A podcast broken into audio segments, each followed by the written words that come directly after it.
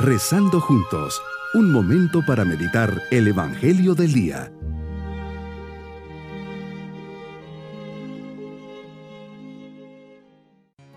Les saludo en este día, miércoles de la vigésima cuarta semana del tiempo ordinario.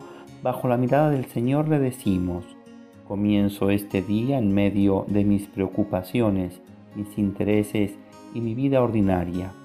Quiero darte un pequeño momento, estar a tu lado y crear conciencia de lo que has hecho por mí.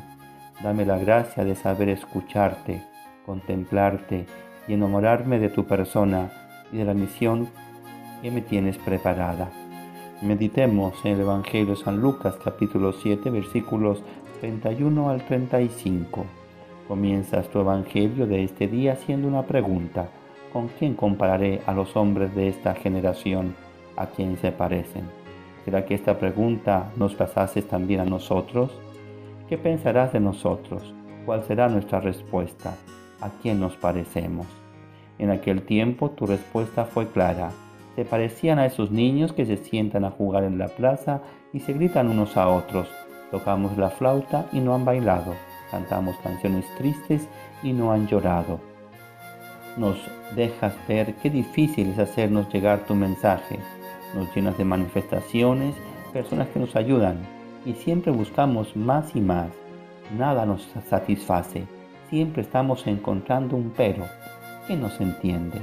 Nos tocan la flauta y no bailamos. Nos cantan canciones tristes y no lloramos. Somos los eternos insatisfechos. En aquel tiempo había venido Juan el Bautista, hombre austero, comía saltamontes, se vestía de piel, vivía en el desierto y lo consideraban endemoniado. Vienes tú que comes y bebes y te tratan de glotón y bebedor. Y claro, como venías a rescatar a los perdidos, es decir, a pecadores y publicanos, te echan en cara que son tus amigos.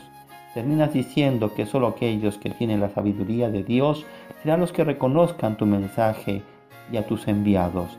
Señor, necesito de la sencillez, de la fe y de esta sabiduría para descubrirte en medio del mundo, aceptar lo que me mandas, cuando me lo mandas y cómo me lo mandas, y que no lo discuta ni me ponga caprichoso porque no me gusta o no lo entiendo. Qué bien me dices, la vida es un milagro, tú eres un milagro. Sin embargo, no contentos y convencidos de ello, estamos pidiendo más y más. Realmente no hay peor ciego que el que no quiera ver. Así les pasaba a los fariseos y escribas.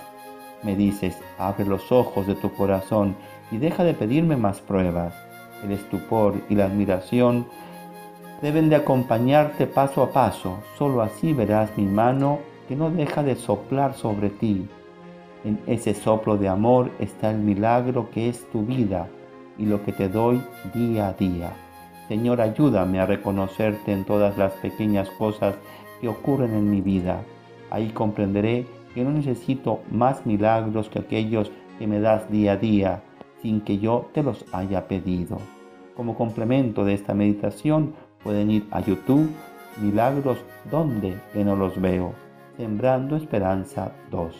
Mi propósito en este día es renovar mi fe, por eso rezaré el credo, sabiendo que ahí está todo lo que debo de creer y esperar. Ahí está el fundamento de mi vida cristiana. Aceptaré el día a día de mi vida sin pedirle pruebas a Dios y agradeceré su mano que me sustenta y sostiene. Mis queridos niños, Jesús confía mucho en nosotros, así también nosotros tenemos que confiar en Él. Él sabe lo mejor para nosotros y debemos creer todo lo que nos dice y enseña. Por eso nos ha dejado el credo, para saber lo que nos ha revelado y enseñado con su vida. Cada día se sigue manifestando en tantos momentos. Ojalá siempre lo puedan ver y descubrir. Y nos vamos con la bendición del Señor. Y la bendición de Dios Todopoderoso, Padre, Hijo y Espíritu Santo, descienda sobre todos nosotros bonito día.